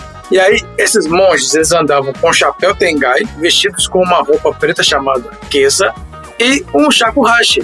E esses três acessórios ficaram conhecidos como os três instrumentos sangu. E durante a maior parte do período Edo, o shakuhachi foi utilizado como ferramenta religiosa e foi, não foi considerado um instrumento musical. Ocorria porque, além do fato dos Komuso tocarem o shakuhachi em suas peregrinações, troca de esmolas também, eles também se dedicavam ao shuizen, que é a prática religiosa que consistia em meditar soprando o shakuhachi. Certo. E aí, durante a Idade Média, surgiu um tipo de flauta com cinco furos, que posteriormente se desenvolveu em formas distintas, dando origem a três instrumentos: o hitoigiri, o tempuku e o shakuhachi fuke. Esse shakuhachi apareceu por volta de 1600 e predominou até o século XX. Existem duas hipóteses para explicar o porquê da evolução na construção e utilização desse instrumento por monges budistas. A primeira é que, como existiam ronin infiltrados entre os monges com uso, eles utilizavam o instrumento como arma, porque ele era maior na extremidade. Como é que usa como arma? O shakuhachi tem uma extremidade maior e ele é feito a partir da, da, da raiz do bambu. Então ele é muito, muito, muito, muito duro. É tipo aquelas espadas samurai de bambu, então. Isso, tipo isso. né? É realmente uma porrada disso aqui, deve doer, que é uma, uma beleza. A segunda explicação é que havia necessidade de dis- dissociar o novo tipo de monge komuso que tocava o, o shakuhachi fuke, vindos de classes mais altas, dos antigos mendicantes komuso, que eram de classe mais baixa e tocavam o hitoigiri. Eles deram um upgrade no instrumento pra falar, ó, isso aqui Olha, é... Esse aqui, é, é- esse aqui que é o instrumento do komuso mesmo. Tá certo. E aí, o Shakuhachi Fuke, ele se diferencia do antecessor dele em vários aspectos estruturais. né? O corpo passou a ter mais nós e fabricado a partir da raiz. E seu comprimento passou a ser maior também, medindo aproximadamente 54 centímetros. Então ele já é o tamanho original né, que a gente vê hoje. Você falou mais cedo aí, eu tô vendo umas imagens aqui, eu ter que postar lá no grupo, senão... Do, de como é que ele é, né? É, e tem uma... Você descreveu aí como é que era o samurai que tocava o negócio? É, tem, tem uma foto dele, que ele tem um chapéu que cobre a cara toda. É, exatamente, que eles botam tipo Faz um balde na cabeça. isso, eu vi essa foto. E aí ele, tem É, ele toca é a flautinha aqui, e anda de preto com, com a roupinha preta lá. É isso aí, são os monges, né? A, Exatamente. a utilização da, na- na- da raiz na extremidade oposta do bocal é uma novidade na história do instrumento e possui uma explicação acústica funcionando como campânula. Além disso, as mudanças estruturais tiveram outro objetivo. O sapache porque foi utilizado como porrete por criminosos samurais que não tinham permissão de portar espadas, Ah, surgindo inclusive o termo Kenka Sakuhashi ou combate Sakuhashi. Tá bom. Vou falar, esse, esse Sakuhachi ele é, ele é difundido no mundo inteiro, tem várias pessoas né, que tocam, que mantêm essa, essa tradição de tocar esse instrumento. E no Brasil tem tocadores representantes de diferentes estilos. Ó, os estilos são Kinko Ryu, Tozan Ryu e Dokyoku. E aí eles realizam concertos e palestras a respeito dessa flauta de bambu e da música japonesa. Ah. Então tem um tocador brasileiro, o Shen Ribeiro, que executa e divulga a bossa nova, e o Danilo Tomi, que compõe peças misturando instrumentos orientais e música eletrônica, e o Rasta. Olha aí. Que é um instrumento que ele é bem versátil e, e é- realmente ele pode ser introduzido em vários estilos musicais. E E toda várias vez que, que aparece um, um- um filme japonês, um filme que tem alguma referência de luta, de alguma coisa, de monge, toca essa flautinha aí. E logo que que liguei o filme, começou a tocar essa flautinha. E aí esse é o meu assunto aleatório. Maravilhoso. Eu associei o nome da pessoa aqui quando eu vi essas, essas fotos desses monges tocando esse trem. Porque eu gosto muito de, de mangá de samurai, né? E os mangás de samurai todos se passam nessa época aí, pós-Tokugawa. Tokugawa, é. É, que era a época que os samurais eles né, deixaram de ser exército e Isso. passaram a ser esse bando de cara desocupado, né? Que fazia nada. É, sei lá, esses caras não tinham. Eles perderam mesmo, né? Eles perderam o, o rumo ali, não tinham Perdeu mais quem. sta- é, exatamente, Quem seguir, status, eles né? seguiam, né? Os, os líderes. Exatamente, tanto que o Musashi também acontece nessa época, né? Ele começa a viajar pelo Japão, esses caras todos e ele desenvolve a- toda a técnica dele lá. O Shin sabe disso muito melhor que eu, mas ele desenvolve a Sei técnica não. dele meditando, né? Conversando com os monges, aquela coisa toda. Ele tava no meio dessa galera aí. Tá, Tomando paulada de racho. aqui. E lutando com esses caras com esses baldes na cabeça. Olha, mas vou falar uma coisa: se for pra carregar um, um instrumento de sopro pra se defender, carregue um didgeridoo, não um chacurracho. O que, que é o DJ? Ah, o didgeridoo é muito grande, senhor. Aquele pedaço de pão oco que os aborígenes é, australianos tocam, que fica. Ah, tá. Mas ele- Aquele é absurdo, não, aquele lá é muito. Aquilo é, é um berrante É. gigantesco, né, cara? você Você tem que apoiar no no chão. pra poder tocar. né? É. Mas Exato. ele não, não deve ser prático, não. Ele deve ser mais pesado e oco também, mas deve ser fino a madeira. Não deve ser. O chagorracha é melhor. Eu também achei melhor o Sakurashi. E eu achei. Eu só achei curioso que você falou que tem vários tocadores aí. Mas não tinha essa história de que não sabiam tocar o negócio? Ah, não, esses são os primeiros, aqueles primeiros modelos que eles eram diferentes, eles Ah. eram menores. Ah, que é o. Tá, entendi. É o Sakurashi modelos, é. original. Isso. Depois veio essa versão upgrade aí, que é um. Aí uma- essa versão, ela foi, com o tempo, ela foi, eles aumentaram o tamanho do instrumento, aumentou o número de nós, o número de furos, ficou cinco furos, os outros tinha seis furos, então aí tem um furo a mais, o cara não consegue tocar, entendeu? Entendi. É isso. Avacalhou, né? Isso é, bacalhou. Um alienígena pra ter seis dedos, né? Exato, exato. Pois é, como é que você vai tocar? Você tem cinco dedos, pode tocar tem seis furos, não dá. Nossa senhora. Tá ótimo, minha gente. Muito bom. Gostei desse assunto. Gostei aqui de ver os monges tocando o Sakurashi. Bora então pro próximo assunto aleatório. Bora aqui.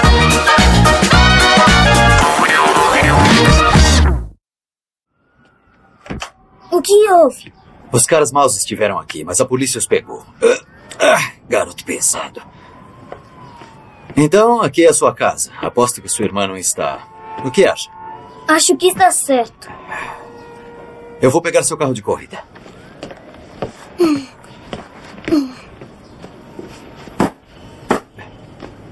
Tian!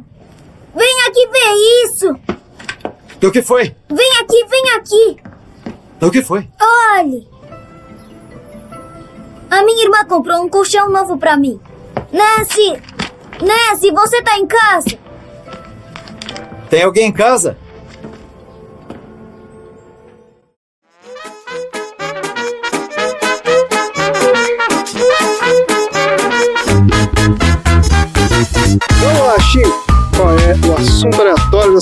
Bom, uma parte importante da história do filme de hoje se passa lá na loja do tio Bill, que é uma loja chinesa no meio do Bronx. Apesar que historicamente o Bronx é o distrito com menor presença de chineses em Nova York.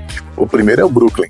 Sabe onde é a maior presença de chineses em Nova York? É no meu, onde eu moro aqui. Ah, é? É, Olha é aí. Long Island. Long Island City, né? Que é do Queens. A Chinatown? Não, é porque Chinatown é um bairro mais histórico, né? Tipo assim, a galera que, É. que migrou pra lá faz, há mais tempo. Eu tô aqui no bairro da, da moçada do, do K-pop aqui, entendeu? Em São Paulo acontece isso também, né? A gente fala da liberdade, mas nem todo japonês mora na liberdade. Pra dizer a verdade, tem um grande número que mora na, na Vila Carrão, Itaquera, Jabaquara, Vila Mariana. É, é lógico, né? Isso aí não tem, não tem como estereotipar desse jeito. É, porque você tem ali onde foi o, o centro da, da época, né, da principal migração ali, né? Mas a galera não fica presa É, só, né? é Até assim, porque Chinatown também são três quarteirões. É um bairro pequeno. E liberdade não tem a ver com a imigração japonesa. Esse nome não vem daí. Ih, Olha aí. olha Ih, peraí, você vai falar da liberdade também? Hoje não. Mas já falei da liberdade, na verdade, né? É, bom, então hoje eu resolvi falar um pouco sobre a, as his- a história das lojas orientais aqui no Brasil. Hum, Só que o meu Hum, assunto aleatório carrega um outro assunto aleatório. Explico lá na Inception. frente. Olha aí. Inception. Então, deixa eu começar falando das primeiras lojas orientais que abriram ao público brasileiro, que foram lojas japonesas. E acredite se quiser, elas já existiam antes da chegada dos primeiros imigrantes a bordo do navio Kasato Maru, em 1908. A primeira loja de artigos japoneses a abrir no Brasil foi a loja O Japão, em São Paulo, que ficava lá na rua São Bento, número 58, é aqui no centro de São Paulo, né? Hoje em dia, o número 58 não existe mais. Eu acho que o derrubaram e juntaram dois prédios ali, então ele pula o 58. E era uma filial da loja japonesa Fujisaki e Companhia, que ficava lá em Sendai, que é uma província de Miyagi. E o que que era vendido nesta loja? Chás, cerâmicas, lenços de seda, kimonos, Caraca. sandálias de madeira, brinquedos, leques, vários outros produtos de origem oriental que fascinavam os brasileiros. Com o passar dos anos, a loja O Japão em São Paulo abriu filiais no Rio de Janeiro, Salvador e Recife. Aí eu não sei se eles mudaram o nome para o Japão no Rio, o Japão em Salvador e por aí vai. Mas a loja continuou existindo até 1932 aqui em São Paulo. Outra loja que foi uma das pioneiras no Brasil foi a Casa Ratiá, que abriu no Rio de Janeiro em 1909 e pertencia ao Gosuki Hatia, que começou vendendo porcelanas e bonecas de papel na rua como caixeiro viajante. Essa loja ganhou fama por conta da qualidade das peças de porcelana, que vinham lá do Japão, eram, eram fabricadas pela cerâmica Noritake, que tinha uma tradição de mais de mil anos. Caraca. É, a Casa Hatia era responsável por 80% das importações de porcelanas japonesas, isso até a Segunda Guerra Mundial. E essas porcelanas eram compradas principalmente por restaurantes e hotéis de luxo do Rio de Janeiro. E era fácil identificá-las porque elas tinham um logotipo com a letra H envolta num losango no fundo das peças. Hum, Por volta de 1912, muitos japoneses começaram a morar na rua Conde de Sarzedas, marcando o início da fama do bairro da Liberdade como sendo o bairro japonês. ah, Lembrando que o bairro da Liberdade já existia desde 1905. E o motivo para esse grande número de japoneses era que a maioria das casas nessa rua tinha porão. E esses porões eram alugados por preços bem baixos e isso atraiu vários japoneses para a região, porque também ficava próximo do centro. E aí começaram a aparecer outras atividades comerciais naquela região, né? Como uma fábrica de tofu e uma fábrica de manju. Em São Paulo abriram outras lojas, também vieram a Casa Hasse, a Casa Endo, a Casa Nakaya, a Casa Kuni e a Casa Ito. Todas elas ajudaram a consolidar os japoneses no comércio da capital paulista. Tanto que em 1933, o jornal Seishu Shinpon fez um levantamento e listou um total de 159 lojas na cidade de São Paulo, mantidas por membros da comunidade nipônica. Mas, com a Segunda Guerra Mundial, a vida dos japoneses no Brasil ficou difícil, né? Vários japoneses foram expulsos ou presos e várias lojas fecharam as portas. Inclusive, o meu avô também foi expulso lá da terra que ele tinha em Santos. que isso, cara? Ele tinha, ele tinha uma plantação de bananas perto de Santos lá. Inclusive, ele exportava para a Argentina Ah, as bananas Olha. dele. Só que aí chegou um dia a polícia lá, mandou sair todo mundo lá, confiscou tudo e meu avô foi para Mogi das Cruzes. Caraca. História complicada. Bom, ao final, da, ao final da década de 60, a Liberdade deixou de ser uma área exclusiva dos imigrantes japoneses com a chegada de imigrantes chineses e coreanos.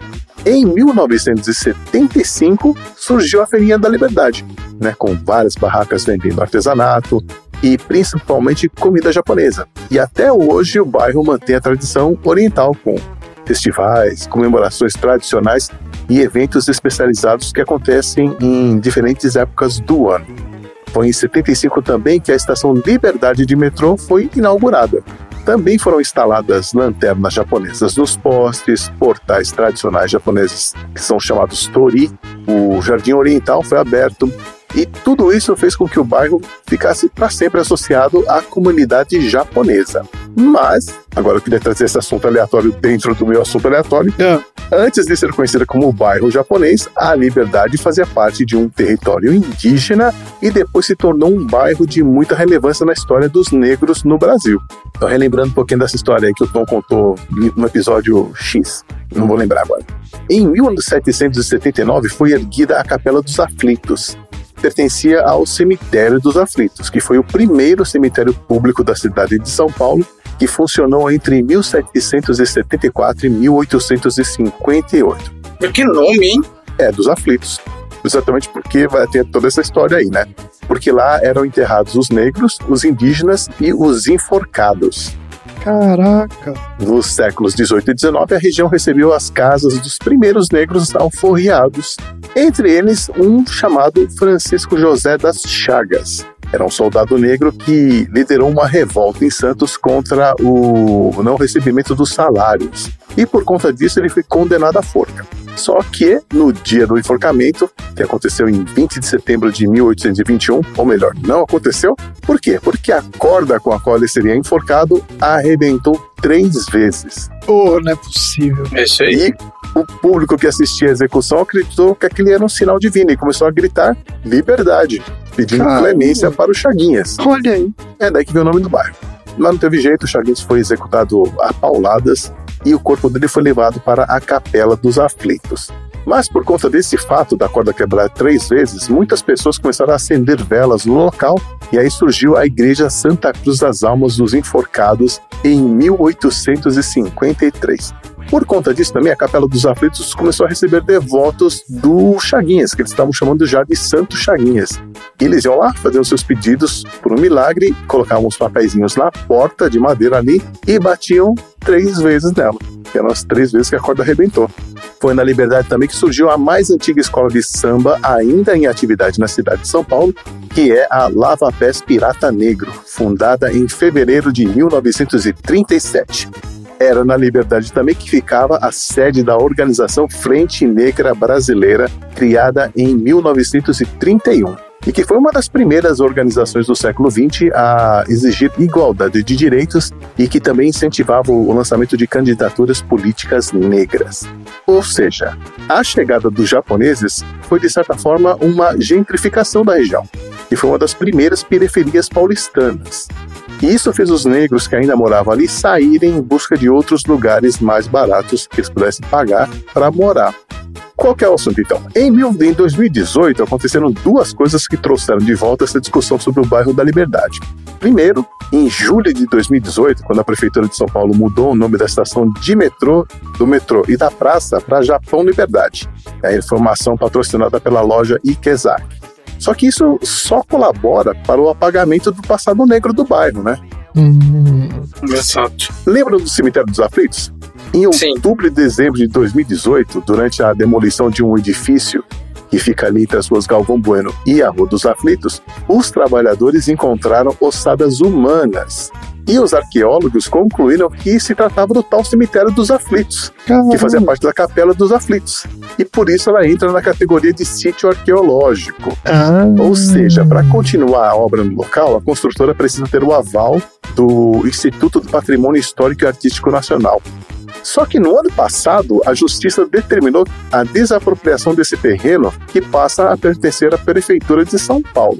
Ainda cabe recurso aí, mas com a possível conclusão do processo de desapropriação, a Prefeitura pretende lançar um edital para selecionar um projeto chamado Memorial dos Aflitos. Tem até a lei que foi sancionada pelo Bruno Covas quando ele era prefeito. E o que, que eu acho de tudo isso sendo descendente de japoneses, né? Eu acho que a história da liberdade não começou com a chegada dos japoneses e não vai terminar se algum dia o bairro deixar de ter essa ligação com o asiático. É um bairro que tem muita história e toda ela merece ser registrada para a posteridade, né? Então eu sou a favor de tirar o Japão do nome do metrô e da praça. Sim. Ou pelo menos incluir a palavra África também, como é a proposta do deputado José Américo do PT. Então vamos criar ali um museu, né? Vamos preservar esse sítio arqueológico e vamos preservar principalmente essa história e aprender com os nossos erros do passado. E esse era o meu assunto aleatório dentro do assunto aleatório de hoje. Cara, muito legal. É, eu sempre que estive em São Paulo, sempre conheci o bairro da Liberdade como bairro japonês. Entre É, aspas, né? Era assim verdade. que falava pra gente era criança, né? Ah, vamos no bairro japonês. A gente É. ia lá, pra, é, exatamente, no bar japonês. Então, assim, Uhum. realmente essa história foi né, sendo apagada aí aos poucos e hoje em dia, sinceramente, Uhum. não sei se ainda tem alguma coisa lá que remete a esse passado, não. Tem uma capelinha que fica ali perto da Praça da Liberdade, que é daquela época. É uma capelinha super pequenininha e tal, com as portas só. de madeira ainda. E é dessa época, do cemitério dos aflitos, da, da capela e tal. Muita gente não sabe que isso existe. É. Exatamente por, por conta dessa fama, né? Hum. As pessoas geralmente vão lá para comer um gyoza, comprar uma coisinha japonesa ali, um, um Comprar um origami, moti, né? Um motizinho é bom. comprar uns cosméticos na Kizak, mas assim, não costumam dar voltas ali procurando referências históricas. Essa capelinha fica ali perto. E é aberta, de domingo, inclusive, que eu fui lá, eu entrei, é uma capelinha super pequena, mas tem ali um pouco de história, assim. Então eu acho que quando a gente coloca um nome África, por exemplo, ali na estação de metrô, então ficaria Japão, Liberdade, África. Alguém vai falar, peraí, mas por que África? É. E aí você traz à tona essa história, né? Exato. Exato. Pô, muito legal. Tomara, né? Que os caras façam isso. É importante Tomara. sempre tentar, né? Buscar essas raízes aí que realmente aos, aos poucos vão sendo apagadas da nossa história. A história negra vai sendo apagada do mundo. Sim. É isso que vai acontecendo. Muito bom, Chico. Muito obrigado pelo excelente assunto e bora pro próximo assunto aleatório. Bora. Tian,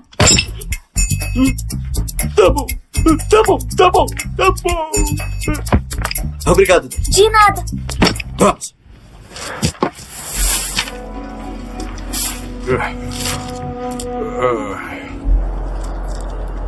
Você vai se arrepender, vai morrer! Qual é a diferença entre estes diamantes e os da minha irmã? Eu acho que. uns 7 milhões de dólares. Uau!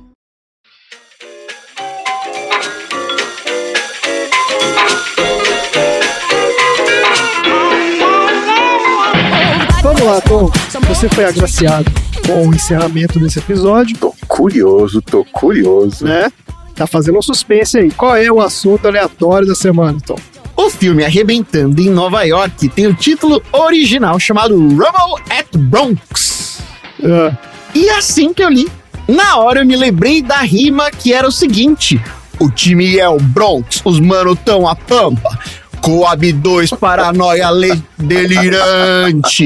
Do rapper X. Deus. No disco, Deus. seja como for. Esse é o trecho da música Os Mano, As Mina, cujo clipe foi gravado na rua de cima da minha querida casinha velha. Olha só. As mina, os mano, as mina, o AB2 na Sério, você aparece naquele vídeo? Não, porque Ah. foi gravado no feriado eu tava fora. É só por isso. Ele tá O volta, clipe foi gravado na rua de cima da minha querida casinha velha, no bairro da Coab de José Bonifácio, terra onde nasci e cresci na Zona Leste. E tema do meu bloco Tonzeira Debate. Ah. Solta a vinheta, Randinho. Eu quero que você me responda rapidamente, Tom. Um sonho. Um de creme e um de doce de leite. Algo que você não vive sem. Um cafezinho quentinho é bom demais. Um medo. Cair de moto. Brasil? Ah, o Brasil é o país do futuro, né? Mas, Tom, o futuro já chegou. Ih, caralho, o futuro já chegou? Então o Brasil não deu certo. Para finalizar, o que é a vida? A vida é uma sessão de aleatoriedades. Hoje estamos muito bairristas. Sim. Sim. Cada um falando literalmente do seu bairro. Apesar do Xi não ser da liberdade. E do Dudu falar da flauta. Então, É, tem nada a ver, na verdade. E do Dudu não ser boliviano e nem peruano. Mas tá Ai, aqui a meu Deus do céu. E nem saber tocar a música da- do Titanic. Vou treinar. A Coab José Bonifácio é um conjunto habitacional localizado na região de Itaquera, na cidade de São Paulo.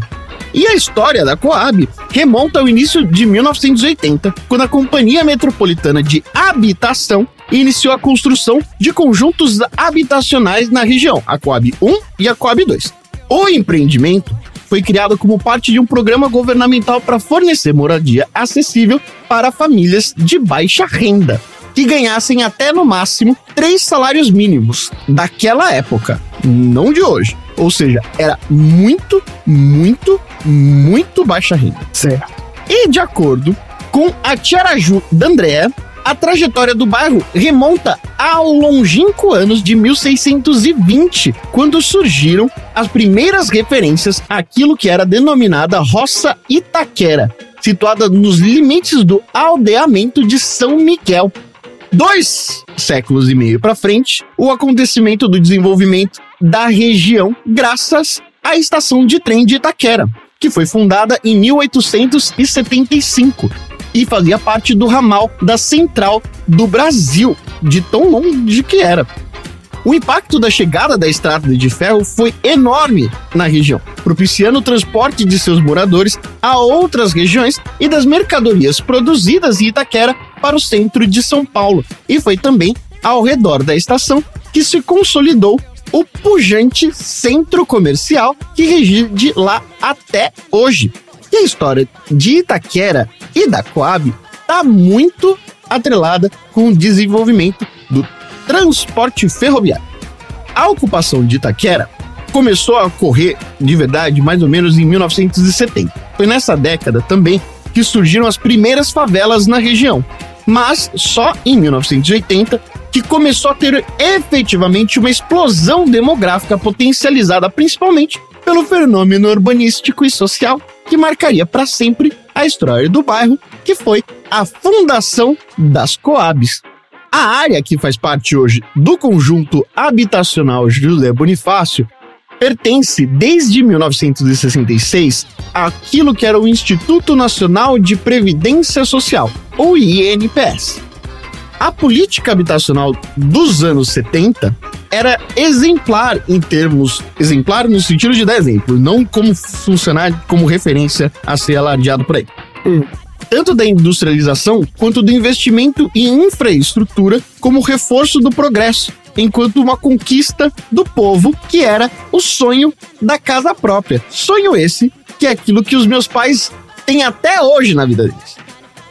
Entre 67 e 69, a Coab comprou as terras onde mais tarde foi construído o conjunto habitacional Itaquera 1, que fica na atual região de Arthur Alvim, que tem uma estação de metrô também. Foi, portanto, em Itaquera que pela primeira e única vez duas companhias importantes começaram a atuar em conjunto, tanto a Companhia Metropolitana de Habitação de São Paulo, como também a Companhia de Transportes Metroviários de São Paulo. A única vez que eles trabalharam em conjunto no desenvolvimento de um grande plano habitacional. A área onde está a Coab de José Bonifácio hoje está localizada onde anteriormente era ocupado por chácaras e fazendas, principalmente da população japonesa, como Xi disse. É, olha o crossover aí. E hoje em dia, a Coab, somente a Coab de José Bonifácio, tem uma população estimada de cerca de 120 mil habitantes. Caraca. O que é mais do que muita cidade que faz parte da própria Grande São Paulo. E cerca de 60% de toda a região de Itaquera. A Coab 2 conta com mais de 10 mil unidades habitacionais distribuídas em 200 prédios. Cada apartamento possui dois quartos, sala, cozinha e banheiro.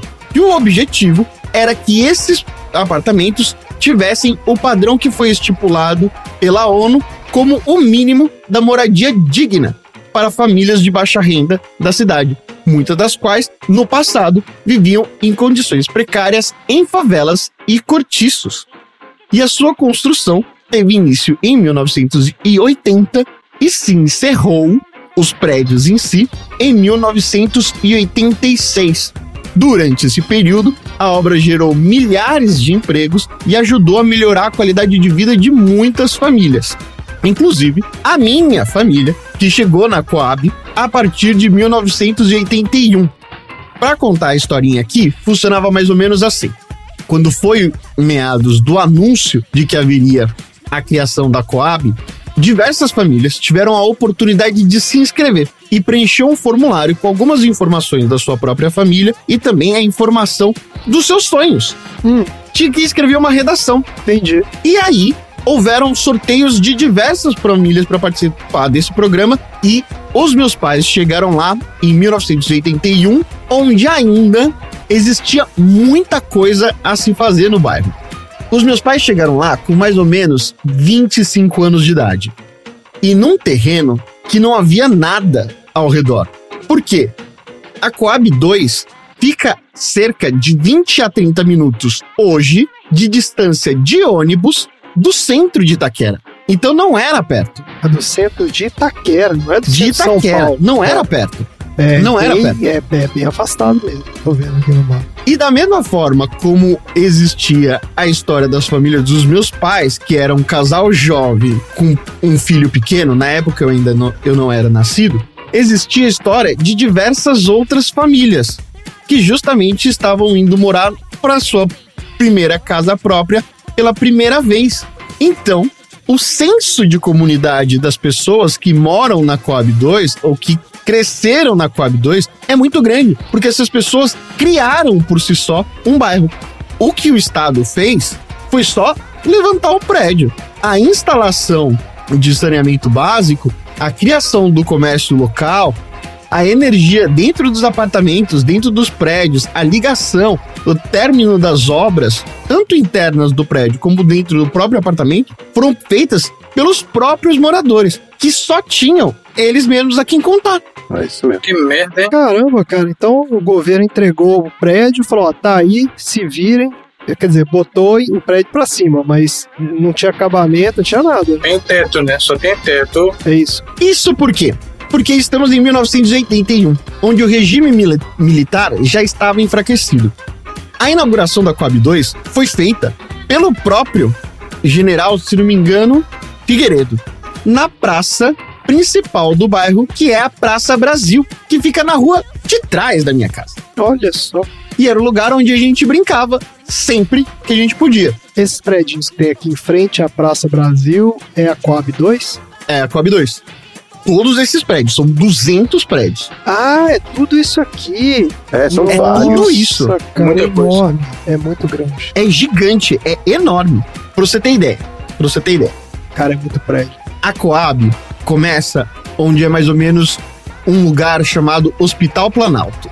E ele vai até um outro lugar que se chama o Asilo dos Velhinhos. Sim.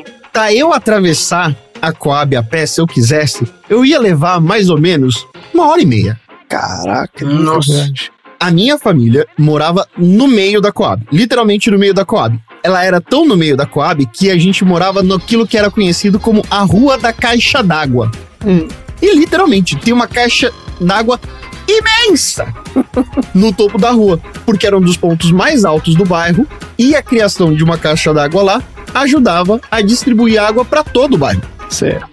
A população da Coab José Bonifácio é composta principalmente por pessoas de baixa renda, como eu disse, muitas das quais trabalham em empregos informais e em empresas de pequeno porte e que necessariamente precisam se deslocar para outras regiões da cidade para conseguir trabalhar, o que faz com que a Coab seja basicamente uma cidade dormitório. O bairro também tem forte presença de imigrantes, com uma grande quantidade de pessoas japonesas, bolivianas e peruanas. Além disso, literalmente, o programa no bairro criou a possibilidade de que eu conhecesse gente de absolutamente o país inteiro. No meu prédio, tinha gente que era de Manaus, de Pernambuco, do Mato Grosso, tinha gente que era até do Paraná, que era o caso da minha mãe. Então o Brasil inteiro estava exatamente no mesmo lugar. Isso criou uma riqueza cultural gigantesca que ca- acabou fazendo com que grande parte e uma grande responsabilidade do rap brasileiro acontecesse justamente no meu bairro. Além de, inclusive, diversas outras personalidades da cultura brasileira que estão hoje atuando que vale a pena contar, mas falar sobre Itaquera é tão gostoso, tão legal, que eu vou deixar isso pra 500 episódios. Olha vai ter uma série. Bacana. Ô, Tom, sabia que eu, eu tinha um amigo que morava lá e eu, no final dos anos 80, a gente frequentava a casa dele. Eu não lembro se todos os prédios da Coab tinham aquela escadaria que ficava aberta, que ficava no meio. Todos eles. Todos eles. né? Todos eles. E a gente ia lá e ficava horas ali sentado batendo papo e todo mundo que subia desses escada se conhecia. Todo então, mundo. uma coisa. Tinha esse senso de comunidade que era muito legal mesmo, né? Todo mundo. Não tinha como você. Porque você precisava da pessoa. Sim. Você precisava da pessoa. Obviamente que tinha fofoca, tinha intriga, não sei o quê. Sim. Mas meu prédio era um prédio bastante pacífico, bastante tranquilo. Na época, era o bairro mais violento da cidade de São Paulo. É mesmo. Isso quando? Em 90 e pouco. Em 80 e pouco. No final dos Ah, anos quando 80. foi entregue, no final dos anos 80. É, no final dos anos 80, no começo dos anos Então, foi 90. quando eu frequentava. É na época que o Shin ia lá, é por isso. É, por isso. O Shin ia lá com os Upstreet Boys dele. Exatamente. Cara, nunca foi assaltado em Itaquera. E eu também não. Nunca. Nunca tive nem briga em Itaquera. Eu também não. E aí, por ser considerado como um dos bairros mais pobres e violentos e tal, ele era normalmente chamado como o Bronx de São Paulo. E por isso que Olha tem aí. até hoje o time do Bronx, que é um time de várzea e um dos É. melhores times da cidade de São Paulo. Chama Bronx o time? Se chama Bronx. Olha que legal. Que foi como eu comecei o meu episódio falando, o time é o Bronx, porque realmente as pessoas chamavam de Bronx. Tinha Olha aí. pichado, tem pichado até hoje, em diversos lugares do bairro, escrito Bronx. E é, mas é Bronx por causa disso mesmo, por causa da fama Porque de Bronx Nova York. era o mais né? violento de Nova York na época, Caraca, olha aí. por causa do conflito de gangues. E era uma pegada meio Warriors, então, lá, né? New Orleans e também tinha muito racha. Ah, é? Tinha o lance do racha ali também? Tinha muito racha de carro. Qual avenida que a galera fazia o racha? Najib Farah Maluf. O Maluf foi um cara muito importante pra Coab 2. Pra Coabs em geral. E aí, em uma deles, acho que ele é o nome da mãe dele, se não me engano. Que vai desde o asilo do dos velhinhos, que é o começo, uma parte do começo da Coab, até o que em 2000 foi criada a estação de trem chamada Estação José Bonifácio, que facilitou muito a vida de todo mundo, principalmente a minha. Mas ainda assim, o negócio ficava no final da rua de casa e levava 10 minutos, 15 minutos pra chegar lá a pé. Caraca. Eu tô tentando me localizar aqui no mapa. Realmente Itaquera é muito grande. Eu tava vendo aqui que tem 200 mil habitantes só em Itaquera. Né, É gigantesco. muito grande, cara. Tem essa Coab aqui, que é em frente ao que você falou lá do Praça Brasil. Da Praça Brasil, que era onde eu morava. Então, mas aqui não tem 200 prédios. Aqui tem menos. Aí tem 200 prédios. Não pode, então. Aqui nesse pedacinho.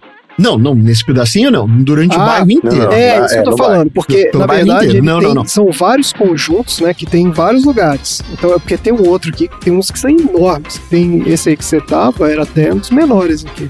É, Tem uns gigantescos. tem os gigantescos. Qual que era o que você frequentava, X? Você lembra? Ou mais ou então, menos onde eu, eu há dois, dois anos eu fui entregar um gato que foi adotado por um casal que morava na Coab. Ah. E aí eu falei, pô, legal, né? Vou ver se eu consigo identificar. Cara, mudaram muitas coisas. Eu não, Ah, a entrada mudou muita dos coisa. prédios mudou muita coisa ali. Você já não lembra? Não, eu não reconheci nem o prédio, porque eu acho que o prédio foi pintado também, né? Desde o final dos É. anos 80. Mas eu sempre lembrei da escadinha, porque a escadinha passava muito tempo lá. E eu, era, eu lembro que era aberto, porque quando chovia a gente se molhava todo pra chegar lá em cima. Então, Ah, era aquelas escadarias que do... Isso. Vazada. Ser vazada. Vazada. Era só uma isso. gradinha de ferro só. O pré, Uhum. a- a- a- porque o que acontecia? Existiam dois blocos, né? Por prédio, normalmente existiam dois blocos, um de frente pro outro. E as escadas eram o que faziam a ligação desse bloco. Ah, eu tô vendo aqui esses prédios. É exatamente, são dois prédios. inclusive no prédio que eu fui entregar, eles tinham fechado. Porque, é, é como você falou, né? Cada um faz o que quer ali, né? O, o Cada um pessoal faz o que é que quer. responsável pelo prédio faz o que quer. Eles tinham fechado essa parte aberta. E aí eu não reconheci nada mesmo. E aí, o que, que aconteceu, né? Qual foi o grande movimento demográfico da região? Foi mais ou menos a história dos meus pais. Depois de cerca de 20 anos, o apartamento foi quitado, a família já estava enorme, só existia pessoas adultas dentro de casa e não cabia mais quatro pessoas adultas num apartamento de 40 metros quadrados. Hum. Então, a grande maioria da- das famílias que conseguiram ter alguma estabilidade, melhorar de vida de alguma forma, não sei o quê, depois que quitou o apartamento, economizou também para poder se mudar para algum outro lugar. Certo. Então, por exemplo, a minha família, a família de diversos vizinhos meus, acabaram se mudando para outro lugar. Hoje em dia, eu ainda continuo visitando a Coab, eu não consigo ficar sem ir lá. Mas isso é pra ver amigo, assim? Qual, qual que é Pra ver sua- amigo, pra andar pela região, pra ver o quanto a Ah, você cidade. gosta de ir lá pra dar um rolê, né? É. Pra ir comer pastel, pra ir. Ó, tô vendo que tem uma carajé da Baiana aqui, ó. achei- ó Tom. Passear no Parque Raul de Seixas. Pra passear no Parque Raul Seixas. Tem diversas coisas em Itaquera, inclusive que é o que fez Itaquera se tornar o centro do mundo num determinado dia. Que, é o quê? Que não foi a abertura da Copa do Mundo. Que foi a gravação do DVD do Sampa Crew. Sampa Crew? que isso, gente? DVD de 21 anos de carreira do Sampa Crew foi gravado em Itaquera. Um marco fantástico pra MPB. Maravilha. Gosta de Sampa Crew, Oxi? Não, aí você já forçou a barra. Eu queria saber quem é que não gosta de Sampa Crew. Dá uma Não tem como aí. não gostar de Sampa Crew. Um dos grandes grupos de rap romântico. Eu não conheço música do Santa Não conheço Não. música do Cruz. Você conhece todas as músicas do Sampa Crew, eu tenho certeza.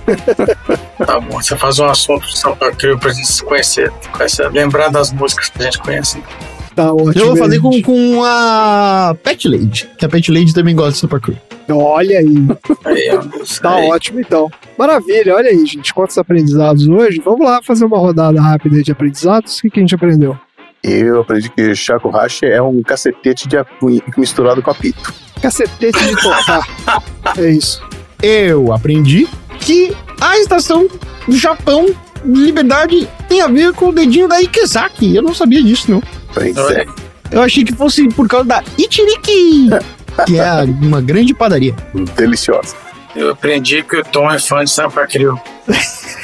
Quem não é fã de Sampa Crew? É, tá bom. Todo mundo é, fã de Sampa que todo mundo é fã É, todo de mundo é Sampa fã de. Sampa Cruz. Isso eu já sabia. Isso eu não aprendi, não, Tá porque isso bom. eu já sabia. Ninguém Tá consegue ficar sentado quando começa a tocar Sampa Crew. Tá ótimo. Beleza. Então é isso. Chega por hoje. Fala tchau, gente.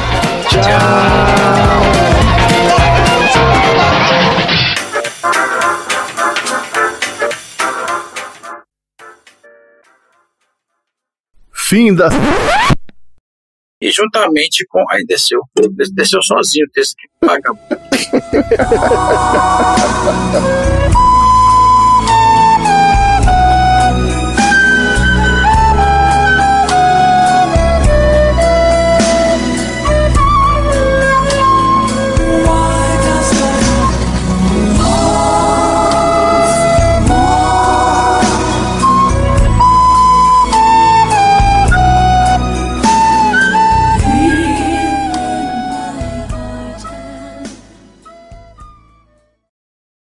Fim da sessão.